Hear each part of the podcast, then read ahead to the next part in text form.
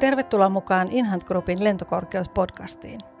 Tässä podcastissa ja tällä lentokorkeudella haastattelemme mielenkiintoisia henkilöitä. Lentokorkeus antaa meille näkymää erilaisiin johtamisen teemoihin. Hallitustyöhön, hallitusten jäsenten ja puheenjohtajien hakuihin, kuten myös hallitustason advisory boardien perustamiseen ja neuvonantajien löytämiseen. Keskustelemme hallitustyön kehittämisestä. Minä olen lentokorkeuden juontaja Tarja Ilvonen. Tervetuloa mukaan.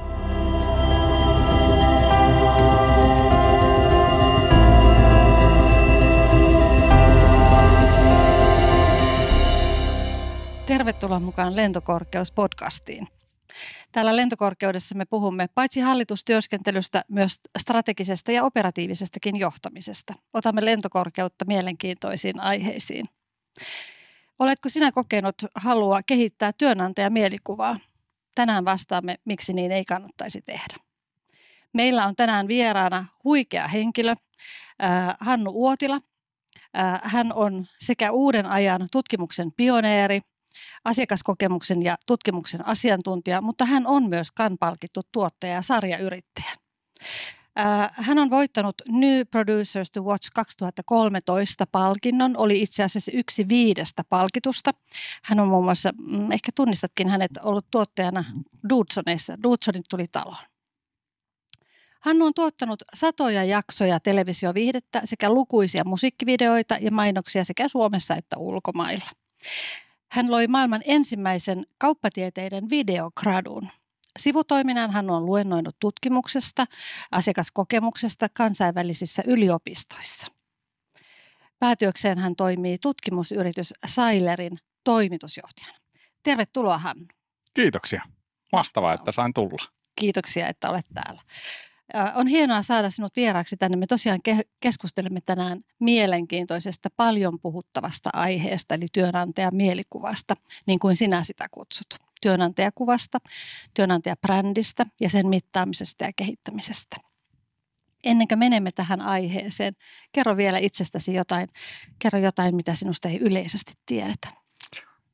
Tämä on hyvä Hyvä kysymys. Mä sanoisin, että varmaan yleisesti ei tiedetä, että mä tykkään ajaa enduroa, eli moottoripyörällä kovaa metsässä.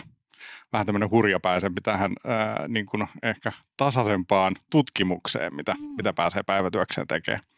Niin tota, sitä en usko, että kauhean moni ainakaan tietää. Wow. Mm, tosiaan niin kuin sanottu, voisi kuulostaa tutkimus tai tämän tyyppinen toiminta ja kehittäminen, sehän on rauhallista. Yleensä on. Tosi, oh, no, yleensä on. Sanotaan näin, että tunteethan sielläkin on pelissä hyvin usein. Että jos sanotaan vaikka, että asiakaskokemustutkimuksessa tulee esiin se, että asiakkaat ei olekaan tyytyväisiä, vaan oh. siellä herää kaiken näköisiä ärräpäitä tulee, niin itse asiassa se herättää aika paljon tunteita. Mm. No onko sitten tässä enduromoottoripyöräilyssä tunteita siinä, kun katse herpaantuu ja vedätkin sinne pöpelikköön? No siinä on, siinä, on, siinä on ehkä just toi, jos joku herpaantuu, ajatus, mm. sä alat miettimään tutkimusta tai jotain muuta, etkä keskity mm. siihen ajoon, niin silloin, silloin ollaan siellä pöpelikössä. Mm. Sitten sattuu, sitten tulee vähän liian läheistä kontaktia puuhun esimerkiksi. oh, ei pitäisi nauraa. No niin. Tuota, äh, itse huomaan tämmöisessä johtajuuskeskustelussa jo pidemmän ajan trendinä on ollut tietenkin kiinnostus työnantajamaineeseen, työnantajakuvaan ja miten esimerkiksi arvot ja toimintakulttuuri tai tämän tyyppinen, tai vaikka esimiehen johtamistyyli, miten se puhuttelee olemassa olevaa henkilöstöä, mutta sitten tietysti erityisesti kiinnostaa tulevaisuuden työntekijät ja, ja, ja voittajia ovat varmasti sellaiset työnantajat, joilla on sekä hyvä brändi niin kuin asiakkaiden, mutta myöskin työntekijöiden silmissä. Ja, ja totta kai tästä kerrotaan paljon eri medioissa ja, ja se, että onko toiminta ja se, mitä kuullaan ja nähdään, onko se synkronissa sitten sen kanssa, mitä oikeasti koetaan siellä yrityksessä. Öm, tästä kokemuksesta, ylipäänsä ihmisten kokemuksen tutkimisesta, niin mistä sä ammennat sisältöä tähän, mitä siihen kuuluu? No sanotaan näin, että ihmiset on äärimmäisen mielenkiintoisia olioita. Mm-hmm. Ää, ei löydy toista samanlaista. Ja tota, oikeastaan ää, tutkimuksessa hirmu tärkeää on se, että päätetään ensiksi, että mitä sillä halutaan saada aikaan. mitä me halutaan ymmärtää ja miksi me halutaan ymmärtää. Nyt mä sanoisin, että niin kuin ollaan pitkään puhuttu tällaisesta, että ää, henkilöstökokemus lähenee asiakaskokemusta. Sitä pikkuhiljaa aletaan jopa ymmärtämään, että ihmisistä on kaikki oikeastaan kyse loppuviimein. Ja tota, Tämä on tietenkin hauskaa, että miten ihmiset toimii laumassa, miten niitä johdetaan, kuka niitä johtaa ja millä tavoin johtaa. Tästä ollaan oikeastaan hyvin paljon, on kysy, kun puhutaan, puhutaan vaikka niin kuin, työnantajamielikuvasta tai työnantajakuvasta mm. ylipäätään. Mä sanoisin, että jos, jos täytyisi erottaa vielä, itse tähän paljon asiakaskokemuksen kanssa töitä, se on niin kuin aika yksinkertainen jopa verrattuna sitten työnantajamielikuvaan. Asiakaskokemus yleensä syntyy siinä kanssakäymisessä eri touchpointeissa siihen yritykseen sen asiakkaan mielessä. Sitten jos aletaan puhua niin kuin työnantajan mielikuvasta, niin ensinnäkin se laajenee se scope ihan valtavasti. Siellä on erilaisia kohderyhmiä. Siellä on työntekijät, joo, potentiaaliset työntekijät, sitten siellä on johto, alihankkijat, yhteistyökumppanit, val- periaatteessa kuka vaan. Ja tämä onkin sitten mielenkiintoista, että voidaanko sitä jotenkin hallita, voidaanko sitä ohjata jollain tavalla ja näin päin pois. Siitä mun mielestä tässä on niin kysymys. No voidaanko? Sanotaan näin, äh, jos puhutaan niin kuin työnantajakuvasta, miten mä ymmärrän sen. Se on ehkä sitä, mitä voidaan hinkata ja niin kuin, äh, kiillottaa ja näin päin pois. Mutta sitä mielikuvaa onkin sitten huomattavasti hankalampi niin kuin ohjata. Mm, eli so, odota, otetaan vielä työnantajakuva ja sitten työnantajan mielikuva. Yes. Joo, okay. Mä ainakin ymmärrän sen silleen, että se mielikuva on se, mikä tapahtuu ihmisten mielessä. Mm. Ja mistä se nyt sitten kumpuaa? Niin ää, perimmiltään mun mielestä kysymys on arvoista. Se, että mitä yritys tekee, millaisia arvoja sillä on. Mm. Enkä pelkästään tarkoita niitä, että mitkä on siellä, siellä niin kuin verkkosivuilla sanottu, että hei, nämä on meidän mm. arvot, vaan ne todelliset arvot, minkä pohjalta siellä käyttäydytään ja minkä pohjalta käyttäydytään, mitä, te, mi, mitä siellä tehdään tai jätetään tekemättä. Ja se on mun mielestä lähtökohta myös sille mielikuvalle hyvin usein. Mm. Nyt kun kuuntelen sinua, niin tulee myöskin mieleen se, että itse asiassa mm, jo pelkästään se, että mitä yritys tekee, niin kun, miten, se koht, mit, miten se vaikuttaa työntekijöihin, johtajiin, mutta tosiaan tämä, kun puhut näistä useista sidosryhmistä, jos mä otan yhden esimerkin vaikka paljon puhuttuna arvona vastuullisuus, niin miten monessa spektrissä se vaikuttaa, se on paitsi siellä toiminnassa, tuotannossa, niin sitten se voi olla vaikka akselilla uh, work-life balance. Kyllä, kyllä. Et ihan yksilöstä niin kuin universumi asti. No kyllä. Ja siltä väliltä. Ja sitten mun mielestä yrityksissä pitäisi aina, aina muistaa se, että meidän pitää pystyä artikuloimaan, mitä ne käy, käytännössä ne arvot tarkoittaa. Mm. Miten se eri organisaation tasoilla esimerkiksi vaikuttaa heidän työhönsä ja miten se näkyy siellä. Olko se tuotannon työntekijä tai olko se ylintä johtoa. Mm. Se pitäisi pystyä niin kuin artikuloimaan selkeästi, että mitä se vastuullisuus meille tarkoittaa. Mm. Tässä muuttuvassa maailmassa niin kuin kaikkien asioiden, myös tämmöisen tutkimuksen täytyy uudistua. Se on selvää, että vanhoilla tavoilla tutkia ehkä saa jotain vanhoja indikaatioita, mutta varmaankaan ei todellista tietoa olen kuullut sinua aikaisemminkin ja olet puhunut paljon siitä, että kun tutkimuksella pyritään tuottamaan informaatiota, niin sen tutkimuksen keinojenkin, keinovalikoiman täytyy muuttua. Minkälaista uudistumisen tarvetta näet vaikkapa työntekijäkokemuksen tutkimuksen alueella? Tämä on erittäin mielenkiintoinen kenttä, joka muuttuu koko ajan.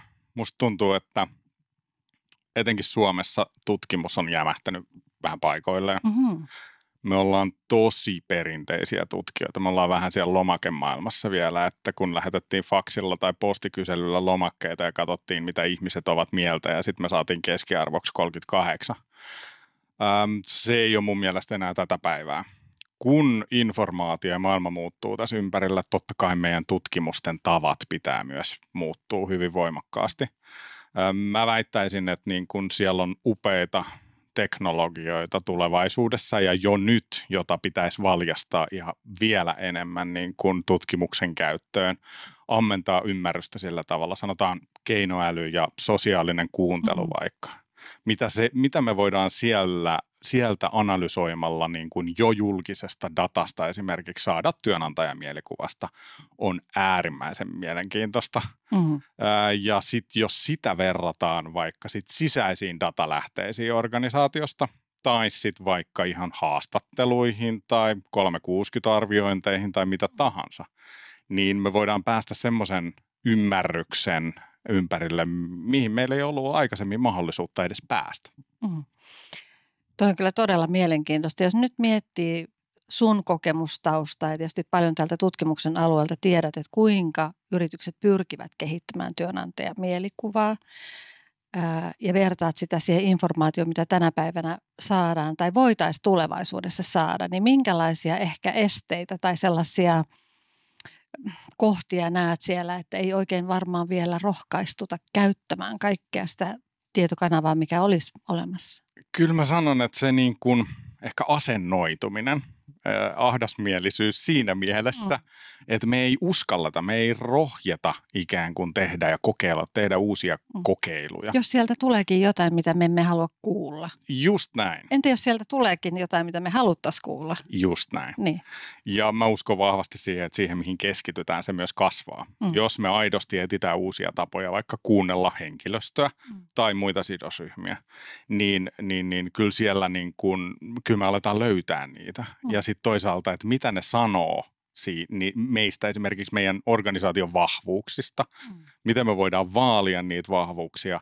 Että tietyllä tavalla, jos me keskitytään tämmöisiin vahvuuksiin, usein myös ne tuppaa kasvamaan. Mm. Ja tällä on kauhean iso merkitys. Et siinä mielessä mä niin näen, että, että tavallaan ää, tutkimus ja siitä tuloksista viestiminen on kauhean keskeisessä roolissa mm. myös. Eli meidän pitää pystyä rohkeasti myös viestimään tutkimuksen tuloksista. Eletään tällaista ehkä avoimuuden aikakautta. Mm. Että ei ole enää, että että hei nyt me saimme tämän raportin tästä ja se on vaan meidän kolmen henkilön tai kahden henkilön silmille. Se on vähän jotenkin mun mielestä jälkeen jäänyt, että yhä enemmän mitä mekin toimitaan meidän asiakkaiden kanssa, niin he haluavat jakaa sitä koko organisaatiolle, mm. koko niin kuin organisaatiotasoista riippumatta, tai sitten parhaimmillaan vielä julkisesti niin mm. kuin mm. myös sille potentiaaliselle henkilöstölle mm. tai potentiaaliselle ihmiselle, joka tulevaisuudessa siellä on, mm. on hommissa. Potentiaalisesta henkilöstä nyt näin headhunterina tulee mieleen tietysti, että henkilöt, jotka ovat tulossa yritykseen töihin, eivät sinne ehkä välttämättä aina päädy, mutta sitten yhtä aikaa he on kuitenkin asiakkaita. Tai saattavat päätyä vaikka yrityksen asiakasorganisaatioon tai johonkin tuotannon toimijoihin tai vaikka Tämä on mun mielestä hyvä esimerkki siitä, että miksi niin kuin ihmisten välisissä kohtaamisissa pitäisi olla aina ihan sama missä organisaatiossa kauhean tarkkana. Koska ää, sä et ikinä tiedä, mistä sä löydät sen ihmisen tulevaisuuden. Se voi olla sun suurin asiakas vaikka. Nimenomaan. Tai asiakkaan edustaja, alihankkija, mikä tahansa. Mm. Eli jokainen kohtaaminen on tärkeä. Mm. Ja tästä päästään ehkä siihen, että kun puhutaan paljon, että henkilöstökokemus on yhtä kuin asiakaskokemus. Mm totta ihmeessä. Mm. Ja se on, on ihmiset loppupeleissä, olkoon se kanava mikä tahansa, kuka rakentaa ne palvelut ja sen, sen systematiikan ja sen, että miten me ratkotaan näitä ongelmia asiakkaan kanssa tai henkilöstön kanssa. Mm. Tuota, mikä olisi sellaisia, jos tuot tämmöisiä konkreettisia keinoja nyt kuulla vaikka työntekijöitä, kun sanoit, että on uusia kanavia, uusia tapoja, niin mitkä on sellaisia, mitä te vaikka suosittelette tai käytätte totta kai mä palaan ehkä siihen, että ensimmäisen pitää ymmärtää, että mitä me halutaan sillä tiedolla tehdä. Mm. Mikä on se ongelma, mitä me lähdetään mm. ratkomaan mm. ja miten se liittyy sen yrityksen suunnitelmiin. Mm. Mutta me ainakin suositaan hyvin paljon erityyppisiä laadullisia menetelmiä ihan siis haastattelutyö on todella tärkeä. Mun mielestä vähän aliarvostettu jopa niin kuin henkilöstötutkimuksessa. Ja. Toki se on työlästä, se on iso investointi, mutta sopii esimerkiksi keskisuurille organisaatioille. Ja sieltä saadaan semmoista ymmärrystä, mikä ei tule ilmi välttämättä sit perinteisessä kysely. Just näin. Mm. Okei. Okay minkälaista rohkaisua yritykset kaipaa siihen, että uskallettaisiin lähteäkin tekemään haastatteluja? onko itse asiassa, mä vielä palaan tähän, anteeksi, ennen kuin kerkeät vastata.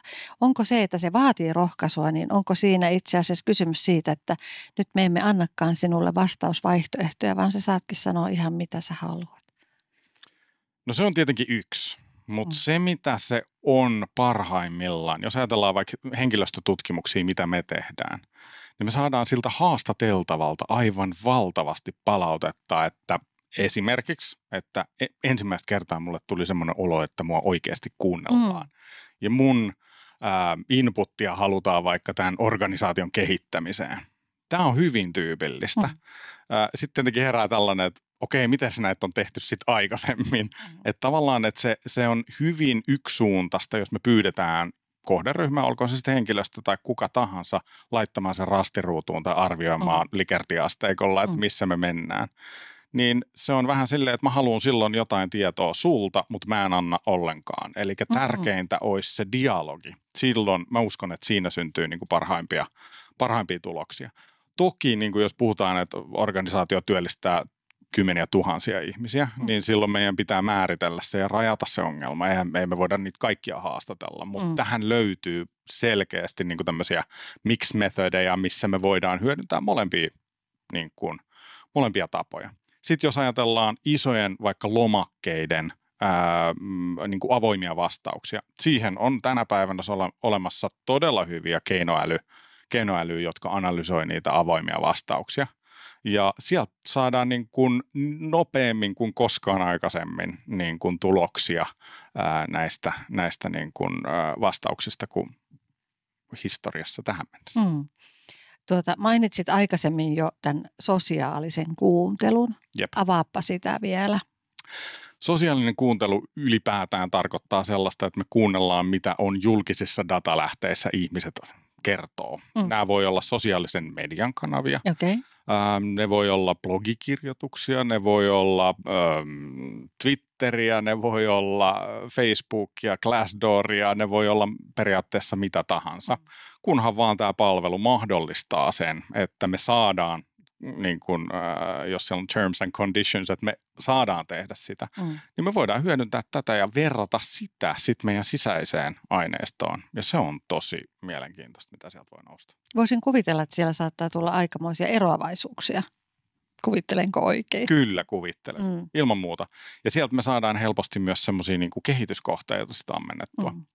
Mutta jälleen kerran meidän pitää rajata se ongelma ensin, ettei me kuunnella ihan kaikkea kaikesta, mm. vaan meidän pitää ymmärtää, pyritäänkö me esimerkiksi sillä siihen, että me yritetään jollain tasolla hillitä henkilöstön vaihtuvuutta tai pitää parempaa huolta meidän nykyisistä työntekijöistä tai näin päin pois. Mm.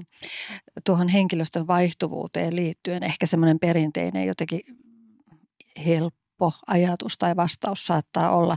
Ja tänä päivänä tietysti paljon puhuttelee nyt elinkustannusten kasvun myötä vaikka palkkauksen vaikutus ja, ja se tavallaan se yksilöllinen kokemus siitä työn tekemisestä, mutta ihan jos puhutaan siitä yrityksen mielikuvasta, nimenomaan siitä työnantajakuvasta tai työnantajamielikuvasta, niin kyllähän sekin paljon vaikuttaa. Ja johtaminen – kuinka hyvin sun kokemuksen mukaan yritykset osaa määrittää, mitä tietoa halutaan tai siis mitä tarvitaan? Tämä on tosi hedelmällinen kysymys, koska nyt niin kuin me aletaan elää semmoista aikakautta, missä meillä on aineistoa ja dataa olemassa enemmän kuin koskaan aikaisemmin. Mm. Mutta kysymys onkin siitä, että osataanko me asettaa niitä oikeita kysymyksiä sille aineistolle. Mm. Ja, ja tämä on niin kuin ää, mä väitän, että me ollaan tilanteessa, missä me opetellaan sitä vielä. Mm. Jotkut on huomattavasti avoimempia sille, jotkut on paljon parempia siinä, että hei, meidän mission kannalta on tärkeää ymmärtää näitä ja näitä asioita. Mutta toki niin kun mä oon aina o, sitä mieltä, että on, on, on niin kun, ää, parempi kysyä, kysyä kuin olettaa. Ja se on, niin kuin, se on aivan varma, että sit niin kuin, jos, jos pohditaan vaikka, että hei, meillä on insight-tarpeita, meidän pitää ymmärtää, että miten me voitaisiin olla parempia tulevaisuudessa, mm. niin, niin, niin kannattaa ottaa joku ammattilainen siihen pohtii sitä vaikka yhdessä ja miettiä, että hei, näillä drivereilla te pääsette teidän strategisiin tavoitteisiin vaikka. Mm ja varmaan myöskin rohkaisua ja kokemustausta. Mainitsit jo aikaisemmin, että me Suomessa tullaan vähän jälkijunassa. No sulla on muutenkin kansainvälistä kokemustaustaa, niin mitä sä kuvailisit parhaista toimijoista maailmalla, että missä siellä jo mennään?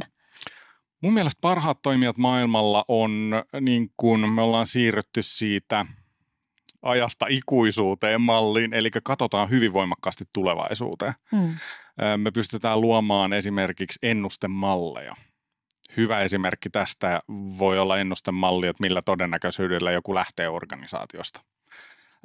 Tämmöinen on jo ihan tätä päivää. Me pystytään, kun me käytetään oikeita datalähteitä, niin tämmöiseen me päästään. Eli niin kun mä näkisin, että tulevaisuudessa, ja nämä huipputekijät tekee sitä jo, toivottavasti me Suomessa myös, myös ainakin ollaan menossa siihen suuntaan, niin me pystytään tekemään tämmöisiä malleja, missä annetaankin niitä vastauksia jo valmiiksi, mihin suuntaan meidän kannattaisi mennä. Hmm. Ja tämä on hyvin usein keino älyavusteista muun muassa, että niin kun me yhdistetään eri datalähteitä ja oivalletaan sieltä, että hei, toi on se suunta, toi on se, mitä meidän pitää tehdä, jotta me menestytään. Mm.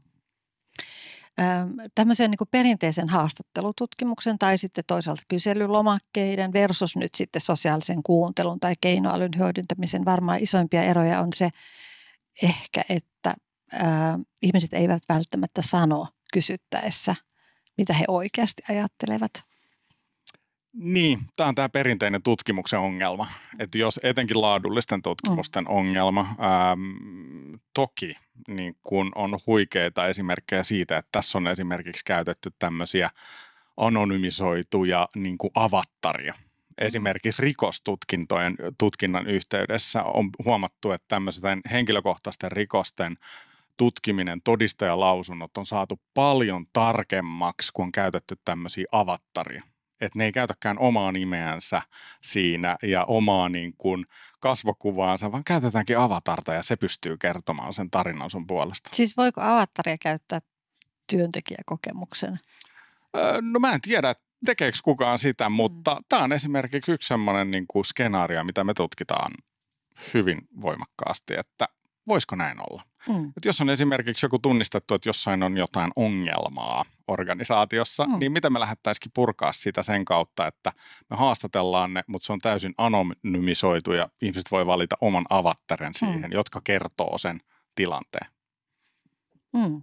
Tämä kuulostaa aika loogiselta, koska jos vertaan nyt vaikka sinne asiakaskokemuksen tutkimukseen, niin asiakas on aika kliininen suhde, mutta se työntekijäkokemus, sehän on kuitenkin sun niin kuin työ se suhde on ihan erilainen. Kyllä, näin on. Ja jos ajatellaan, me tehdään paljon videotutkimusta, mikä on käytännössä siis laadullisen haastattelututkimuksen ja videoraportoinnin yhdistelmä. Mm. Etenkin asiakaskokemuksessa toimii mm. vallan mainiosti, että et niin kuin asiakkaat osaa niin kuin kertoa haastattelijalle, ärräpäitä sieltä lentelee ja niin kuin jos ne on tyytymättömiä mm. tai sitten ne on vuolaasti kehu, että hei huikea meininki.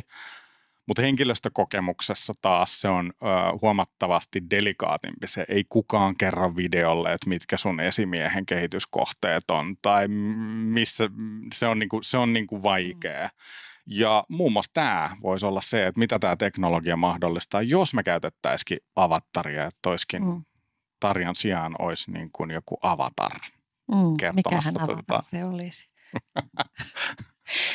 no siis toimialat ja yritykset, kun katsotaan nyt vähän korkeampaa, niin nehän on hyvin samantyyppisiä, mutta sitten kuitenkin siellä on varmasti paljon eroja. Miten tällaisissa tutkimuksissa tällainen niin kuin yksilöllinen toimintaympäristö vaikka työnantajakuvan näkökulmasta pitää huomioida? Kauhean vaikea kysymys. Mm. tota, mutta... Lähinnä oikeastaan tärkeänä vielä mietin sitä, että jos saadaan hyvä esimerkki, että noi teki noin, niin jos mekin tehtäisiin noin, niin näetkö, että se tavallaan semmoinen niin mallin ottaminen, ehkä inspiraatio, mutta varsinaisesti mallin ottaminen, ehkä tilanne ei ole meillä kuitenkaan samanlainen kuin toisilla. Kyllä mun mielestä niin kuin etenkin, mä en muista kenen termi on parastaminen, se on mun mielestä ihan loistava termi.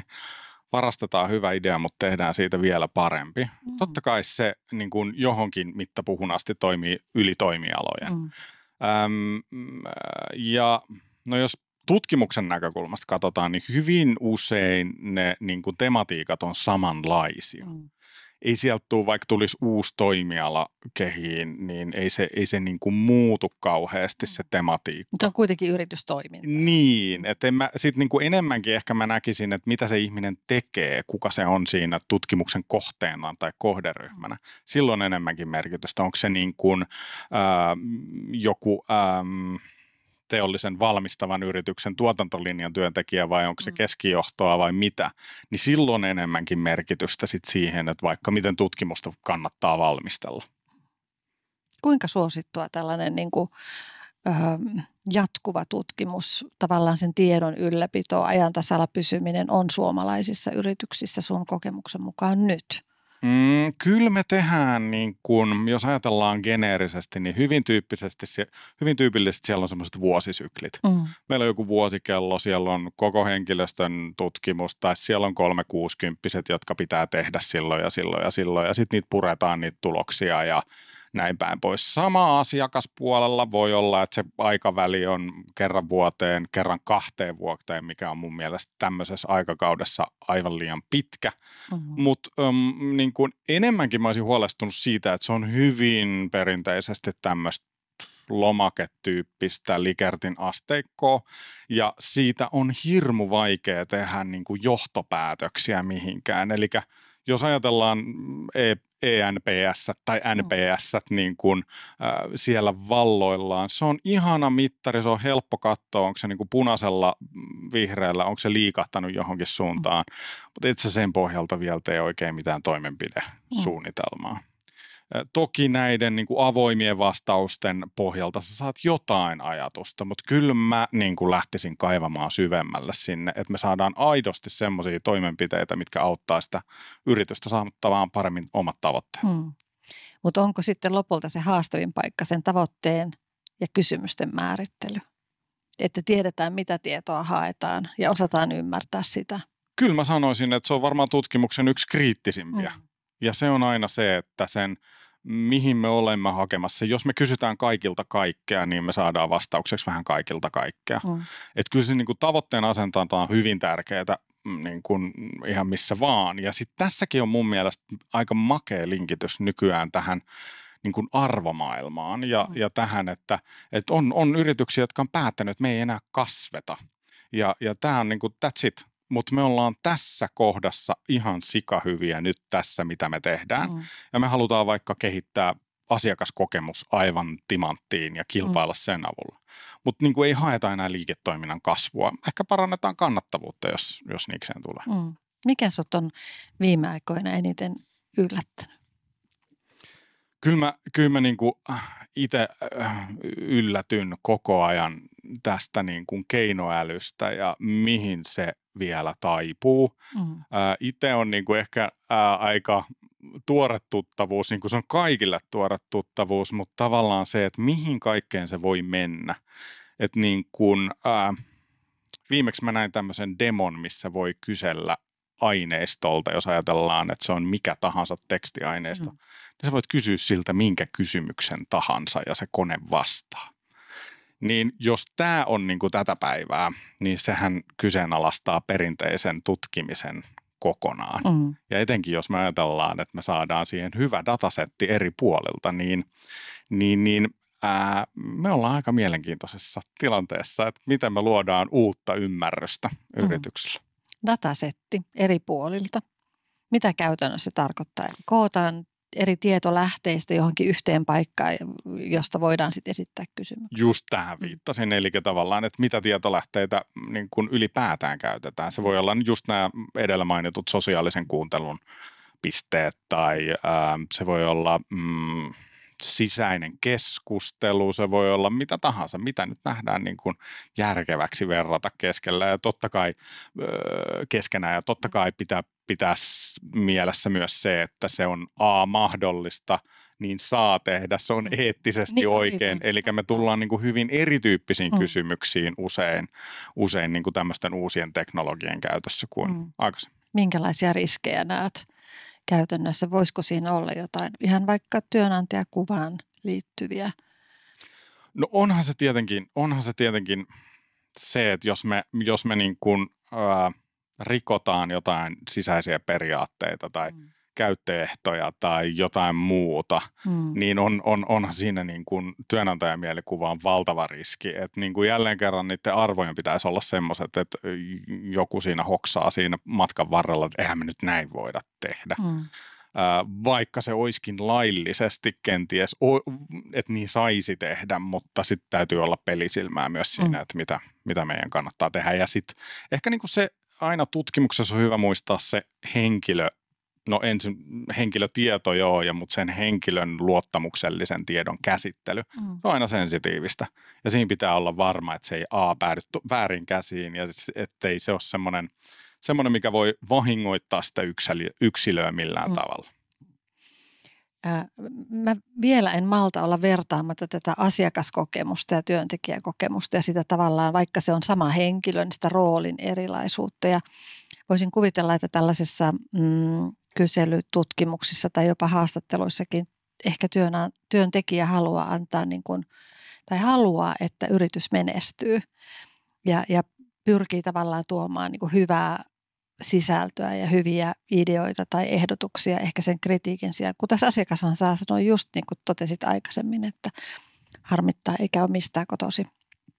Mutta myöskin yritysten kehityskaaren kannalta olisi hyvä, että työntekijät rohkaistuisivat antamaan sitä kriittistä Totta kai. kehityspalautetta, niin mitkä keinot siinä on um, sen kannalta parhaita?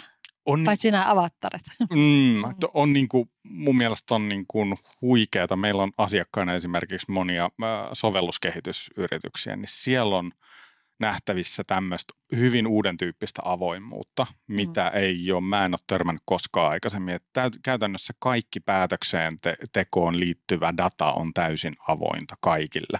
Mm siellä nähdään muiden palkkatasot, siellä nähdään, niin kuin tehdään yhdessä päätöksiä. Mm. Siellä on niin kuin, koetaan hyvin voimakkaasti niin kuin oikeudenmukaisuuden vaikka arvoa, että hei, tämä on se arvo, millä mennään ja me halutaan niin kuin, äh, jakaa tämä kaikkien kanssa. Eli silloinhan meillä alkaa kaatumaankin näitä raja-aitoja, että kuka saa sanoa ja mitä saa sanoa, kun se lähtöoletus, että jokaisella on oikeus ja velvollisuus sanoa, jos joku asia on niin kuin väärin tai kokee vää, sen niin kuin huonoksi tai näin päin pois, niin silloin se kannustaa tällaiseen avoimeen keskusteluun myös.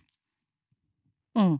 Se on, se on tota, ollaan kyllä uuden äärellä ihan selkeästi ja tietysti mullakin näkyvyyttä tällaisen työnantajakuvan kehittämiseen ja keinovalikoimiin, niin kyllä vielä vielä, no sanotaan, että vielä ollaan matkalla ja varmasti tarvitaan uudistumista ja ehkä sellaista rohkeutta ja uuden ajattelun niin kuin syötteitä.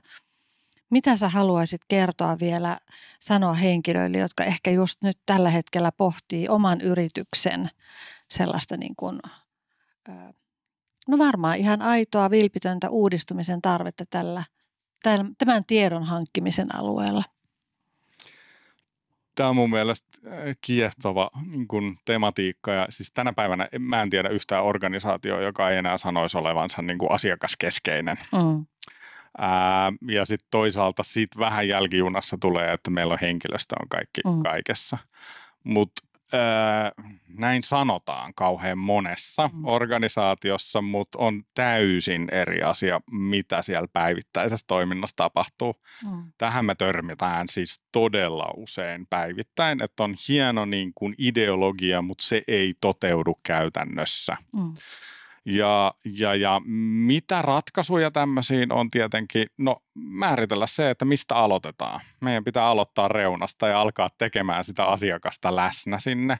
Ähm, hyvä, hyvä, hyviä keinoja on tämmöinen hyvin avoin viestintä, olkoon se sitten vaikka videoraportit äh, tutkimuksista tai näin päin pois, mutta semmoinen niin kuin avoimuuden lisääminen. Tässä on vaikka meidän asiakas. Tämä, nämä on meille tärkeitä. Näin, katsokaa kuinka teidän työtä arvostetaan, kun meidän asiakas vaikka puhuu.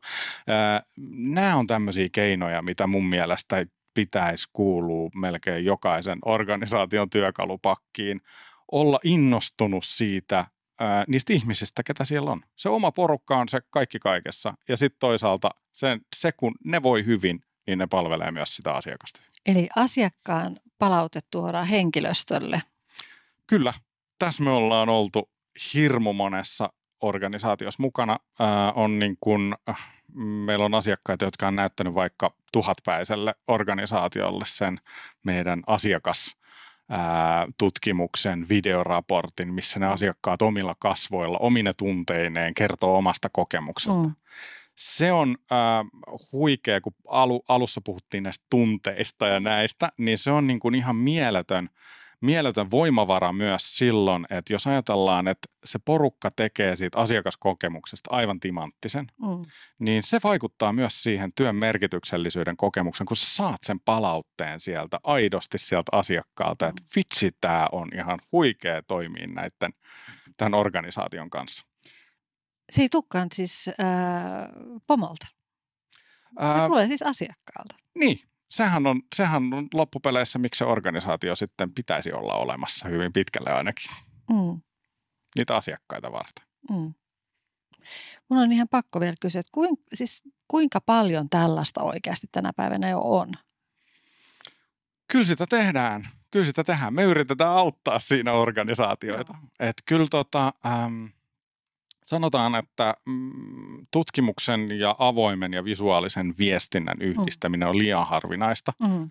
mun mielestä, että et, et tavallaan se, se pitäisi pystyä tuomaan, tuomaan se asiakas tai kuka ikinä onkaan tutkimuksen niin kuin kohderyhmä, mm. niin tota, se pitäisi tuomaan niin kuin elävästi siihen esiin ja jakaa sitä ymmärrystä, koska – johtajan rooliksi jää sitten tehdä ne toimenpiteet, mitä kenties muutetaan tai mitä ei muuteta. Mm. Mutta se on nimenomaan se ymmärryksen jakamisen väline.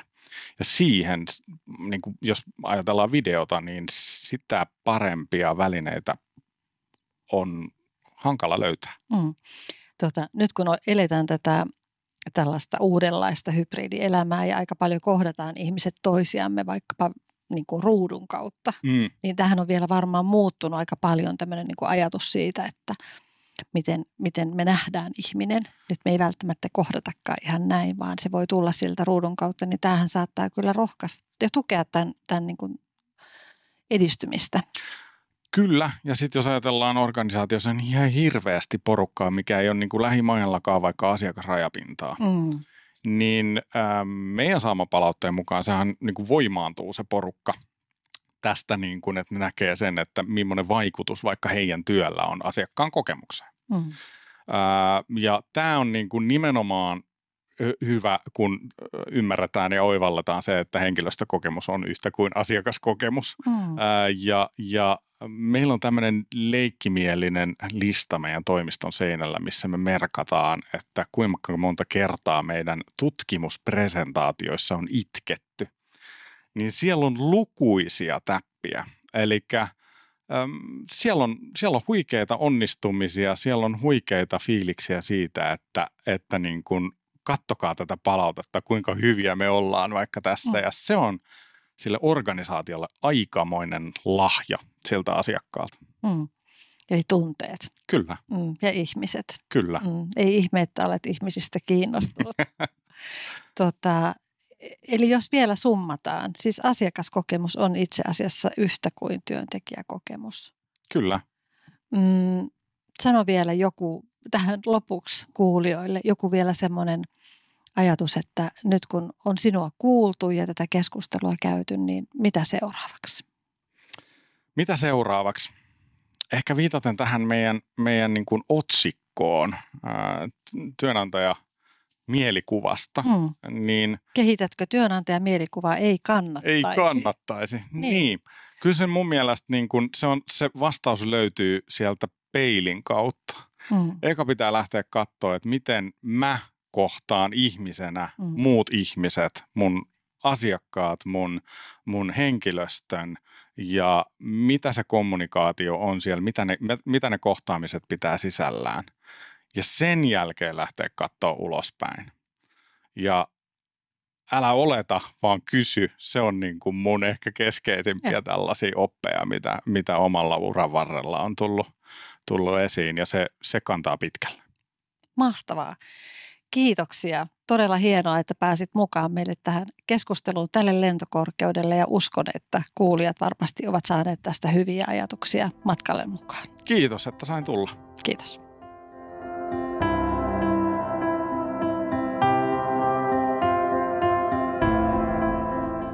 Kiitos, kun kuuntelit lentokorkeus podcastia. Tulevissa jaksoissa pureudumme jälleen mielenkiintoisiin hallitustyön teemoihin.